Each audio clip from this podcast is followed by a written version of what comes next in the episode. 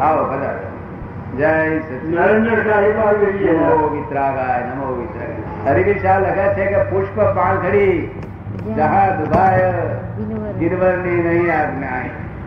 રાજચંદ્ર મનુષ્યના શરીરના પોષણ માટે અનાજ, શાકભાજી વગેરેનો ઉપયોગ અનિવાર્ય છે. પરંતુ બગીચાના સુશોભિત માટે ઘાસ ઉગાડીને કાપવું ઘરના સુશોભન માટે અથવા વ્યક્તિના માન માટે ફૂલ તોડીનો ઉપયોગ કરવો, આ નિવારી શકાય તેવી હિંસા કહેવાય કે નહીં? એ બરોબર છે આપનું કેવું ફૂલે હિંસા જ છે, ફૂલે. પણ જૈન ધર્મ શું કહેવા માંગે છે કે લાભાલાભ નો વેપાર કરવો લાભાલાભ નો એટલે બે ફૂલ તમે તોડ્યા, તેનો ગુનો પાંચ રૂપિયા દંડ જેટલો થતો હોય તો એ બે ફૂલ તમે મહાવીર સ્વામી ઉપર ભાવથી ચડાવો તો એના સો રૂપિયા મળે તો તમારે પંચાણું તમારા ઘરમાં રહ્યા ને? એ લાભાલાભ નો વેપાર છે એટલા માટે નહીં તો બધા સમજે છે બધા કેતંબરે સમજે છે બધા સમજે છે ફૂલમાં દોષ છે? પણ લાભાલાભ ના હિસાબે લોકો વેપાર કરે છે. ફૂલો બધે જ ચડાવે છે. ફક્ત તાના કાકીને મૂર્તિ પૂરતા નથી. એ ફૂલોના વિરોધી છે વચ્ચે. બરોબર ને? પછી આપણે શું કેવું બીજું? જે સાધક આજ્ઞાઓ પાડવા તૈયાર થાય તેને કાયમ માટે બંધાઈ જવાનું હોય છે. શું કે છે? જે સાધક? હરિભાઈ શું જે આજ્ઞા લઈ જ્ઞાન દેતી વખતે આજ્ઞા લે એને કાયમ માટે બંધાઈ દેવાનું હોય છે કે પછી બીજું એ છોડીને બીજું કરી શકે ખરો જ્ઞાન લીધી જ્ઞાન લેતી લીધી વખતે એ જે જ્ઞાન લે છે જે જે આજ્ઞા લે છે, એમાં બંધાઈ જાય છે, કાયમની માટે. બંધન જ નથી અમારું. આજ્ઞા એને પાળવી તો એના લાભની માટે છે ના પાડે તો એને એની જવાબદારી પર છે. અમારે કોઈ બંધન નથી કે આ કોઈ છે તે લાડો નથી કે આ કોઈ ગાદી નથી. હું તો હું તો આ મારો નિમિત્ત છું. હું જે મારી પાસે છે આપવા આવ્યો છું. મારે કોઈ બંધવા નથી. થોડું થોડું ને એટલે તમને જો અનુકૂળ આવે તો આજ્ઞા પાડો અનુકૂળ ના આવે ના પાડો અમારે કશું લેવા દેવા? નથી. બસ એટલું બાબુ શું નામ છે બેન? હા. નરેન્દ્ર? બાબુભાઈ પાણી કીધી બધી વિધિ બાહ્ય છે. શબ્દથી સ્પર્શથી થી ગંધથી આત્માને સ્પર્શી. શકાતો નથી. હા. તો આત્માને જાણવો સી રીતે આત્મા જાણવાની ઈચ્છા ક્યારે થઈ હતી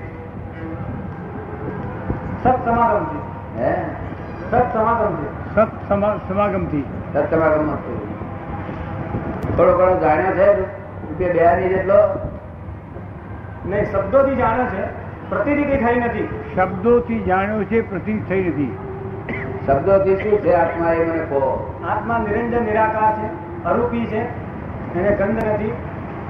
આત્મા નિરંજન નિરાકાર છે અરૂપી છે ગંધ નથી અરૂપી છે અરૂપી છે એને ગંધ નથી ઇન્દ્રિય ગમ્ય નથી ઇન્દ્રિય ગમે નથી ઇન્દ્રિય ગમ્ય નથી અખંડ આનંદ છે અખંડ આનંદ છે જ્ઞાન ગંધનું મૂળ છે જ્ઞાનગન જ્ઞાનગણનું મૂળ છે જ્ઞાનાનંદી છે જ્ઞાનાનંદી છે જ્ઞાનાનંદી પછી? જે એના વિશેષણો એ રીતે જાણીએ છીએ. શબ્દો એ એના વિશેષણ જાણીએ છીએ. એના બધા ગુણો જાણવા પડશે.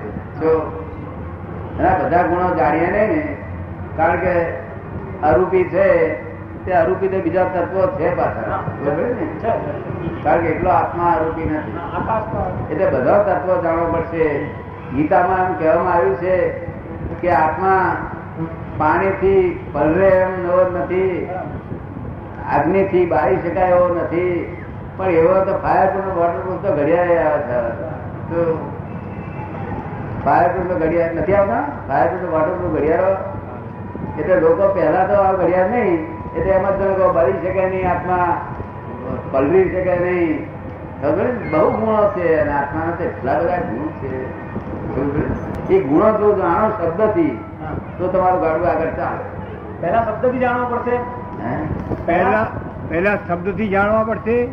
આ શબ્દથી જાણો તો જ ઉકેલ થાય શબ્દથી એની તો મર્યાદા છે ને. શબ્દથી જાણવા માટેની મર્યાદા છે ને. શી મર્યાદા છે? શબ્દ આત્મા તો શબ્દથી એને સ્પર્શી શકાતો નથી ને.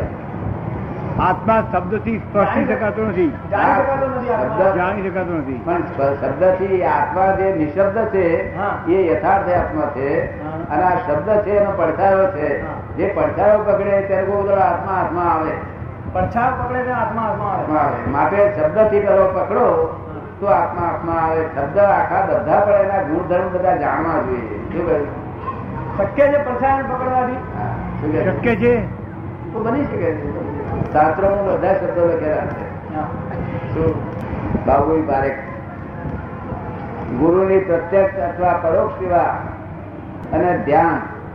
ધીરુભાઈ ભટ્ટ. આ બેમાંથી કોણ કોનું પૂરક અને પ્રાધાન્ય કોનું ગુરુની પ્રત્યક્ષ સેવા ઉત્તમ ઉત્તમ છે. તો પ્રાધાન્ય એનું છે. ધ્યાનદારની કઈ જરૂર નથી. જો ગુરુ ના મળ્યા હોય તો ધ્યાન કરે, વાંધો નહીં.